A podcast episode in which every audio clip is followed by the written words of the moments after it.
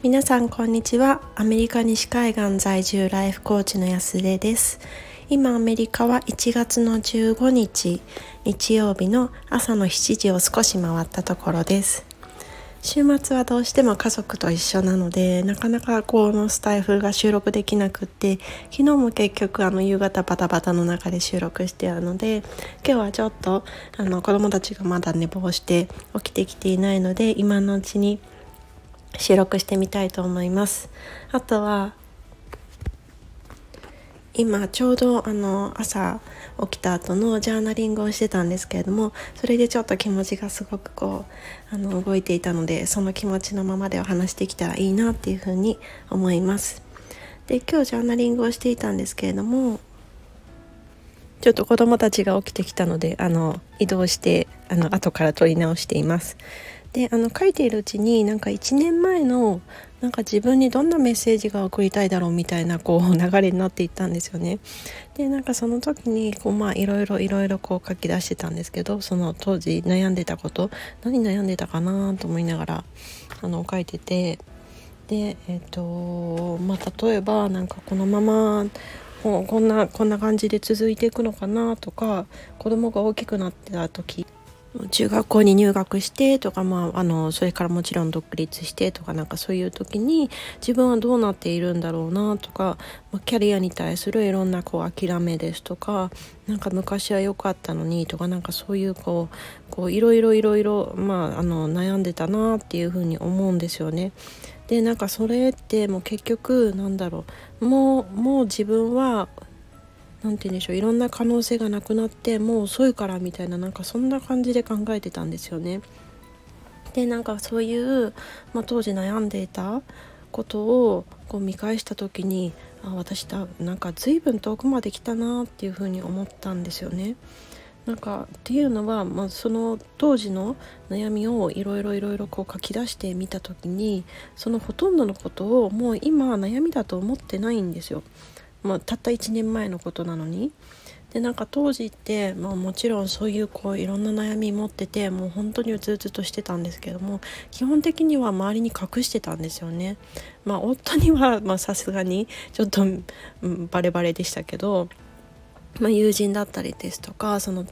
家族両親特にですね両親とかあとはその1人だけ私姉がいるんですけど姉に対しても、まあ、結局なんか話すことができなくって本当の気持ちっていうのを。でなんか幸せなふりをしてでなんかその幸せなふりはしてるけどでも心の中はすごく空っぽだったからそれを埋めるためにこういろいろいろこう予定を詰め込んでみたりとかいろいろこう無理してその子供たちのことだったり夫のことだったりをやったりその家の仕事をちょっとやってみてみたりそのとにかく手を動かしてこう心の空っぽさをこう紛らわしてたんですよね。でそうしないと結局なんだろう幸せなふりしてであのとにかく動いてないとこう自分が保てないみたいなこうことを感じていたなっていうふうに思ったんですよね。でもそのコーチングに出会ってその友人のその4回のセッションを受けていったりとか自分がそのコーチングのプログラムに申し込んででそれから私たちの学校はあのワンワンのセッションの練習がクライアントとしての練習とあとそのコーチとしての練習両方ともあるんですけどもその中でこういろんなこう当時抱えていた悩みをどうにか前に進めようとしてこういろいろこうセッションの中で話してたんですよね。でこう、まあ、結局その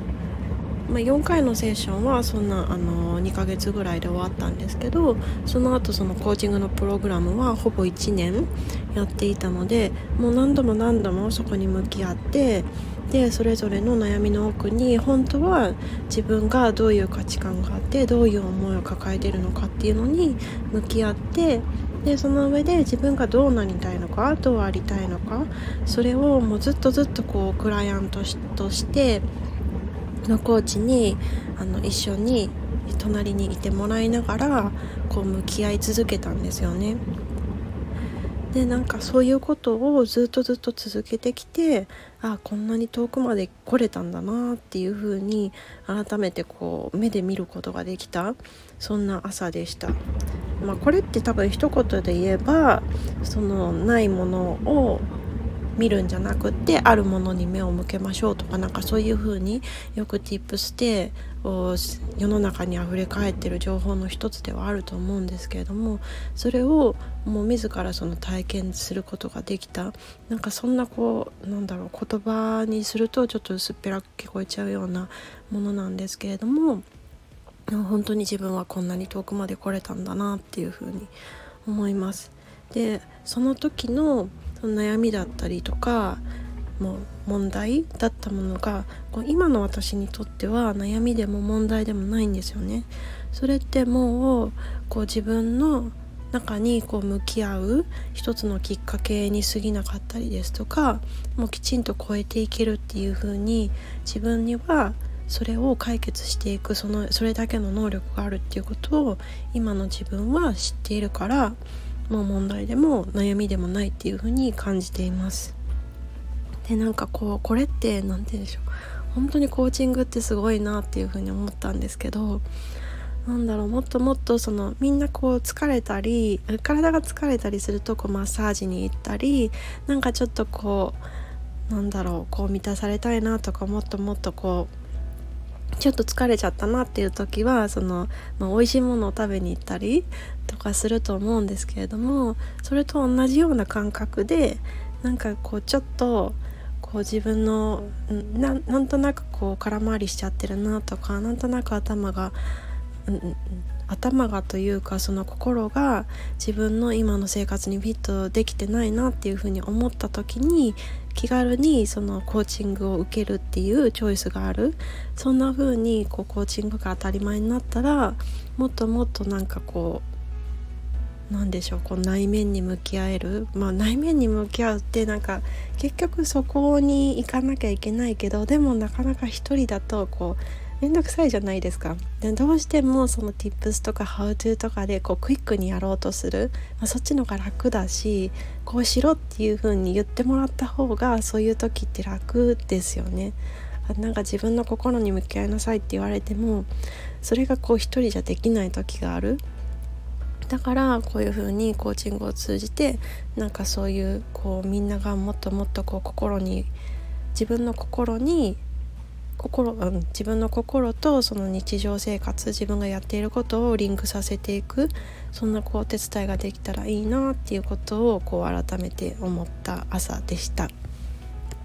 ということでなんとなくまたちょっとあの取り留めなくなってしまったんですけれども今朝のジャーナリングをしていた時にあの気になった気になったじゃないですね 気づいたことをお話ししてみました。どなたかの考えるきっかけになっていたら嬉しいなと思いますでは皆さん今日も一日素晴らしい一日をお過ごしください。